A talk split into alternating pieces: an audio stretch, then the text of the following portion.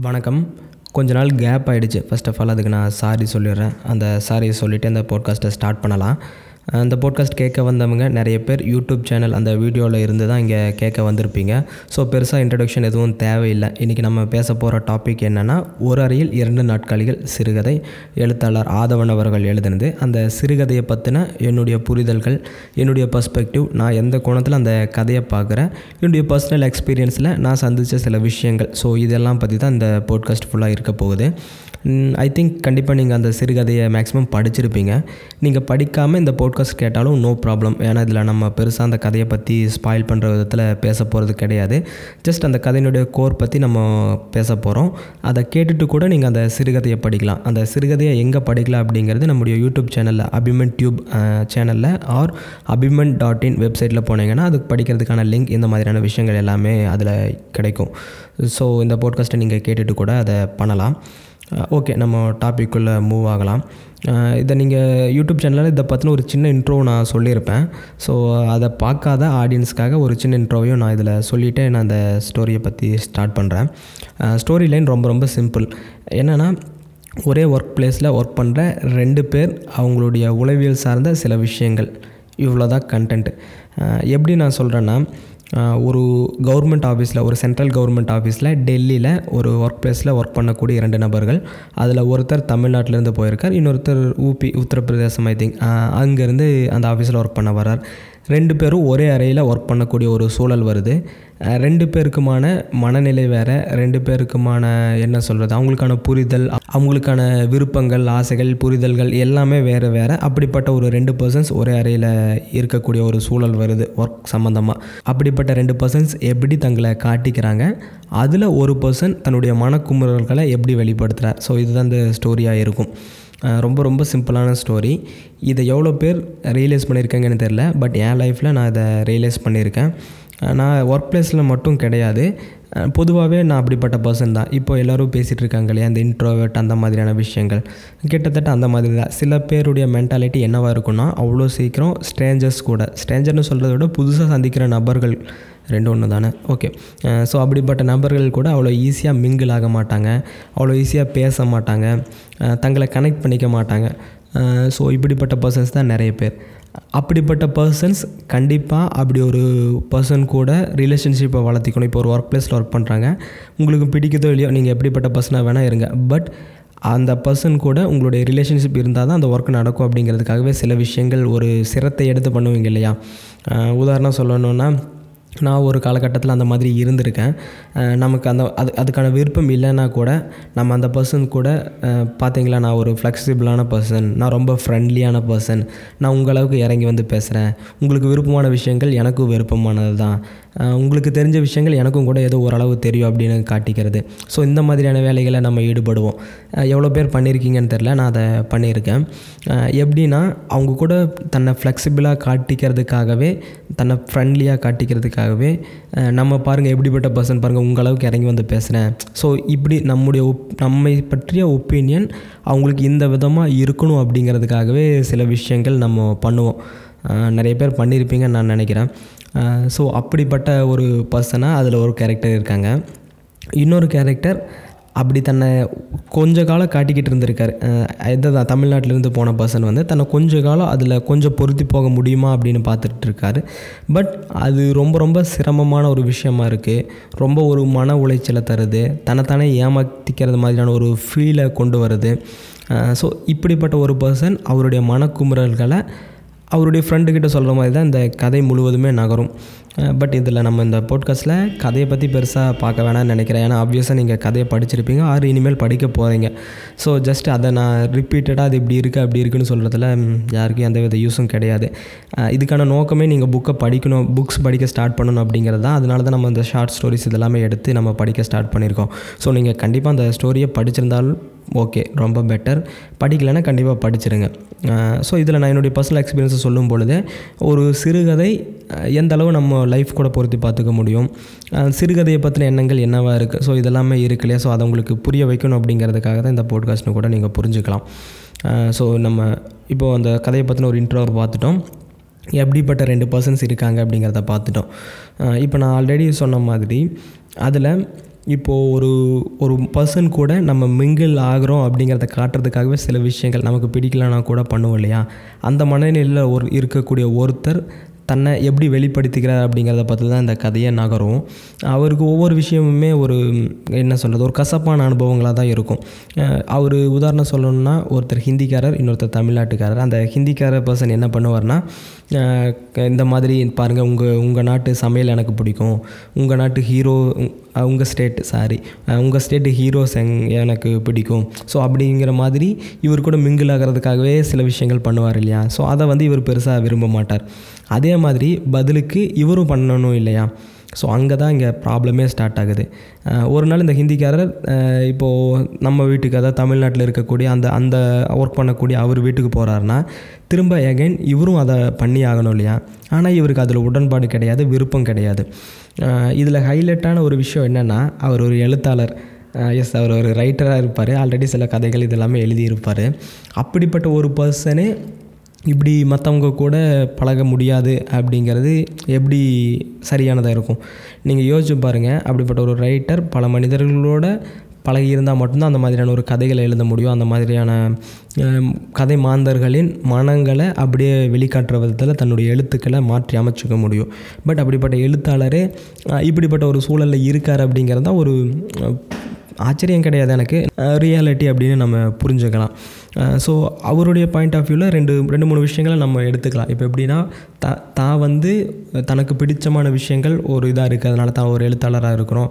So அந்த மாதிரியான விஷயங்கள் இருக்கிறதால இவர் கூட பழகிறது நமக்கு சிரமமாக இருக்குது அப்படின்னு நினச்சிருக்கலாம். ஆர் ரெண்டாவது இன்னொரு விதத்தில் நம்ம யோசித்தா தான் வந்து தமிழ்நாட்டிலேருந்து வர்றோம். இவங்க வந்து ஊபியிலேருந்து வர்றாங்க. மொழி பிரச்சனை இருக்குது ஸோ ரெண்டு பேர் மொழியும் ஆட்டோமேட்டிக்காக வேறு வேறாக இருக்கிறதுனால பழகிறதுல மேபி சிரமம் இருக்கலாம் அப்படின்னு நினைக்கிறாரு. ஸோ இந்த மாதிரி நம்ம ரெண்டு பேருக்குமான ஒரு தடை இருக்கு இல்லையா? ரெண்டு பேர் ஒரு மிங்கிளாக முடியாததுக்கான தடைகளுக்கான காரணங்களாக நீங்கள் எதை வேணால் அடிக்கிட்டு போகலாம் நீங்கள் மொழியாக சொல்லலாம் மதமாக சொல்லலாம் சில பேர் கேஸ்ட்டு பார்த்தும் கூட பழகுவாங்க. கேவலமான மைண்ட் செட் இருக்கக்கூடிய சில பர்சன் சிலருக்கு அது கூட தடையாக இருக்கலாம். பட் அந்த தடை அப்படிங்கிறது தனி மனிதனாக நீங்கள் எப்படி இருக்கீங்க அப்படிங்கிறத பொறுத்து தான் அப்படிங்கிறது இந்த கதை படிக்கும் பொழுது நமக்கு ஓரளவு அப்படி அண்டர்ஸ்டாண்ட் ஆகும். எனக்கு அந்த புரிதல் கண்டிப்பாக வந்துச்சு. ஏன்னா நான் இப்போ ஆரம்பத்தில் சொன்னேன் இல்லையா? இப்போது இவர் தமிழ் பேசுகிறாரு அவர் ஹிந்தி பேசுகிறாரு ஸோ அதனால் கூட மிங்கிள் ஆகாமல் இருக்கலாம் அப்படிங்கிற மாதிரியான ஒரு விஷயத்தை நான் சொன்னேன் இல்லையா? ஸோ இந்த மாதிரியான விஷயங்கள் எப்படின்னா நம்மளை நாமே ஒரு தத்துவத்தின் கீழே ஒரு வட்டத்துக்குள்ளே சுருக்கி சுருக்கி கொள்வதற்காக செய்யப்படக்கூடிய வேலைகள் அப்படின்னு தான் நான் இந்த மாதிரியான விஷயங்களை பார்க்குறேன். எப்படின்னா இப்போ உதாரணமாக இது இதில் இந்த கருத்தில் நிறைய பேருக்கு உடன்பாடு இல்லாமல் இருக்கலாம். நிறைய பேர் இப்போ நம்ம சொல்லிகிட்டு இருப்போம் நம்ம தமிழில் தமிழர்னாலே பெருமை அந்த மாதிரியான விஷயங்கள். நானும் ஒரு காலத்தில் சொல்லிட்டு இருந்த பர்சன் தான். பட் அதை தாண்டி கொஞ்சம் வெளியே வந்து பார்க்கும் பொழுது இப்போது சிலர் சொல்லிக்கிறாங்க இந்தியன் இந்தியன் அப்படிங்கிறதுல பெருமை தமிழன் தமிழன் அப்படிங்கிறதுல பெருமை. ஒரு பர்டிகுலர் கேஸ்ட்டை சொல்லி நான் இந்த கேஸ்ட்டில் இருக்கேன் அப்படிங்கிறத பெருமை. ஸோ இந்த மாதிரியான பெருமைகள் எல்லாம் என்னவாக இருக்குன்னா தன்னை ஒரு பெரிய ஒரு தத்துவத்துக்கு கீழேயோ பெரிய ஒரு கொள்கையின் கீழேயோ ஏதோ ஒரு கீழே தன்னை அடைச்சிக்கிட்டு அதன் பெருமையை தனதாக்கிக்கிறதுக்காக பண்ணக்கூடிய வேலைகளாக தான் இந்த வேலைகளையெல்லாம் நான் பார்க்குறேன் ஸோ இப்படி நம்மளை சுருக்கிக்கிட்டு மற்ற பர்சன்ஸ் கூட நம்மளுடைய கான்டாக்டை அதாவது தொடர்புகளை சுருக்கிக்கிறது. ஆறு அது ஒரு எப்படி சொல்கிறது ஒரு கண்ட்ரோலில் வச்சுக்கிறது இல்லை இந்த அளவு தான் பழகணும் அப்படின்னு ஒரு ரெஸ்ட்ரிக்ஷன்ஸ் உருவாக்கிக்கிறது எல்லாமே அந்த கேட்டகரியில் தான் வரும்னு நினைக்கிறேன். இந்த இடத்துல நான் இன்னொரு இது சூப்பர் டிலக்ஸ் படம் பார்த்துருப்பீங்கன்னு நினைக்கிறேன். அதில் ஒரு டைலாக் வரும். ஃபகத் டைலாக் சொல்லுவார். நாடுனா மட்டும் பற்று மொழினா மட்டும் ஏதோ பற்று சாதினா மட்டும் வெறி அப்படிங்கிற மாதிரி ஒரு டைலாக்கை சொல்லுவார். அந்த படம் வந்த புதுசில் நான் அந்த அந்த கே அந்த டைலாக் எனக்கு கொஞ்சம் உறுத்தலாக இருந்தது. அது எப்படி நம்ம மொழிப்பற்ற இப்போ நம்ம எனக்கு இருந்துச்சு ஆப்வியஸாக நான் ஒரு தமிழ் தமிழன் அப்படிங்கிறதுல. பட் அந்த சாதினா மட்டும் வெறின்னு சொல்லுவார். அது உண்மை தானே சாதிங்கிறது ஒரு வெறி தான். எனக்கு என்னை பொறுத்த வரைக்கும் நான் கேஸ்ட்டு கேஸ்ட்டை விரும்பாதவன். சில பேர் ஏதோ குடிகள் சமூகம் ஸோ அதெல்லாம் கண்டிப்பாக இருக்கணும்னு சொல்லுவாங்க. But I I don't like that எனக்கு அந்த மாதிரி சாதிகள் இதில் பெருசாக உடன்பாடு கிடையாது. சாதிகள் அப்படிங்கிறது கண்டிப்பாக சொசைட்டிலேருந்து அகற்றப்பட வேண்டிய ஒன்று அப்படிங்கிறதுல நான் ரொம்ப ஸ்ட்ராங்காக இருக்கேன். ஸோ எனக்கு அந்த கருத்து கொஞ்சம் முரண்பாடாக இருந்தது. எப்படி அதை எதையும் கம்பேர் பண்ணுறாங்கன்னு பட் எனக்கு உண்மையாகவே சொல்லணும்னா இந்த ஸ்டோரியை படித்து முடிக்கும் பொழுது தான் அங்கே சொன்னது வந்து எவ்வளோ ஒரு சரியான விஷயம் அப்படின்னு எனக்கு புரிஞ்சுது. இவ்வளோக்கும் நம்ம படிக்கிறோம். உலகத்தில் இருக்க மற்ற புக்ஸு இந்த மாதிரியான விஷயங்கள் எல்லாமே படிக்கிறோம்.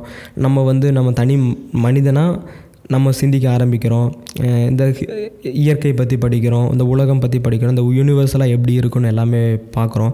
பட் இது எல்லாமே தாண்டி நமக்குள்ளே தமிழர் அப்படிங்கிற ஒரு பற்று வரும்பொழுதே நம்மளை நம்ம சுருக்கிக்கிறது தானே அப்படின்னு எனக்கு அதுக்கு இந்த கதையை படித்ததுக்கப்புறம் தான் லேட்டர் எனக்கு ரியலைஸ் ஆச்சு. இப்போ எப்படி நான் அதை சொல்கிறேன்னா இப்போ உதாரணமாக நம்மளை ஒரு கேட்டகரியில் சுருக்கிக்கிட்ட நம்ம இப்போ தமிழர். நான் தமிழராக இருக்கிறதுனால தான் நான் அந்த ஹிந்திக்காரங்க கூட பேசலை அப்படிங்கிறது எவ்வளோ ஒரு பெரிய வன்முறை. நல்லா யோசிச்சு பாருங்கள் ஸோ இது இயல்பாக நமக்குள்ள சில விஷயங்கள் நம்ம அதில் நம்ம நம்ம வந்து அதுக்கு ஃப்ளெக்சிபிளான ஒரு பர்சன் கிடையாது.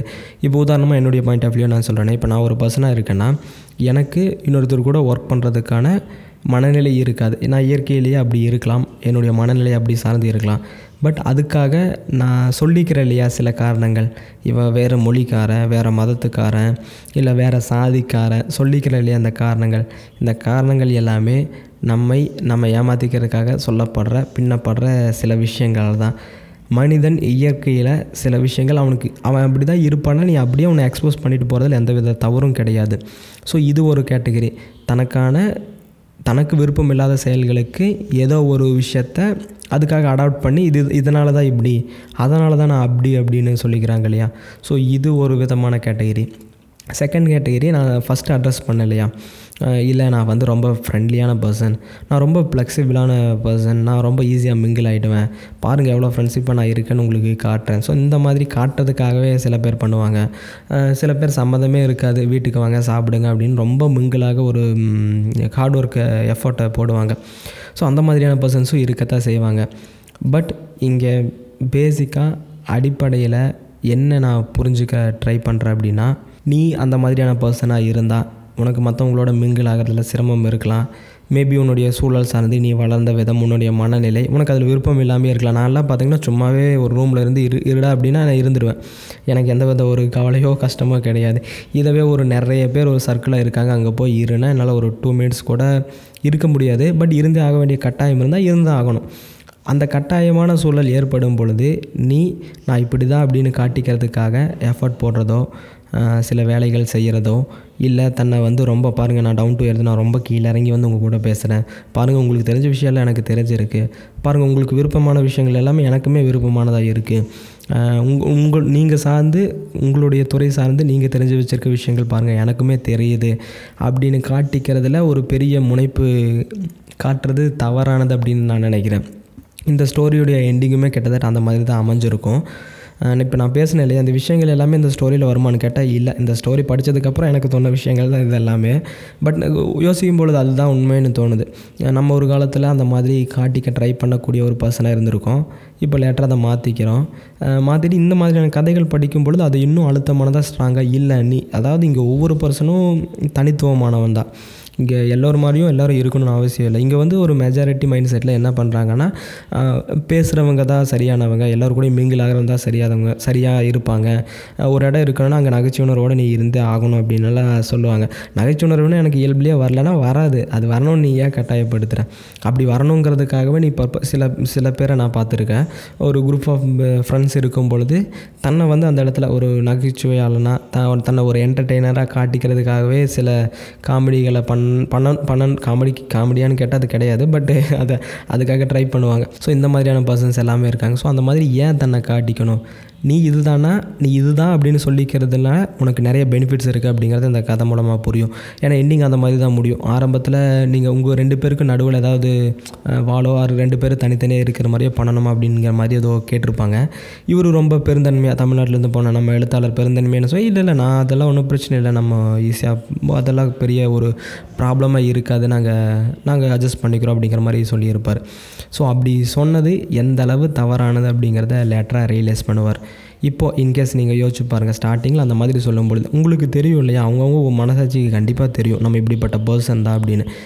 அப்படி இருக்கும் பொழுது அதுக்கான வாய்ப்புகள் வரும் பொழுது உங்களை எந்த அளவுக்கு நீங்கள் ஒரு சரியான மனநிலையில் உங்களுக்கு கம்ஃபர்டபுளாக வச்சுக்க முடியும்னு ஃபீல் பண்ணுறீங்களோ அதை பண்ணுறதுக்காக ட்ரை பண்ணுறது தான் பெட்டராக இருக்கும்.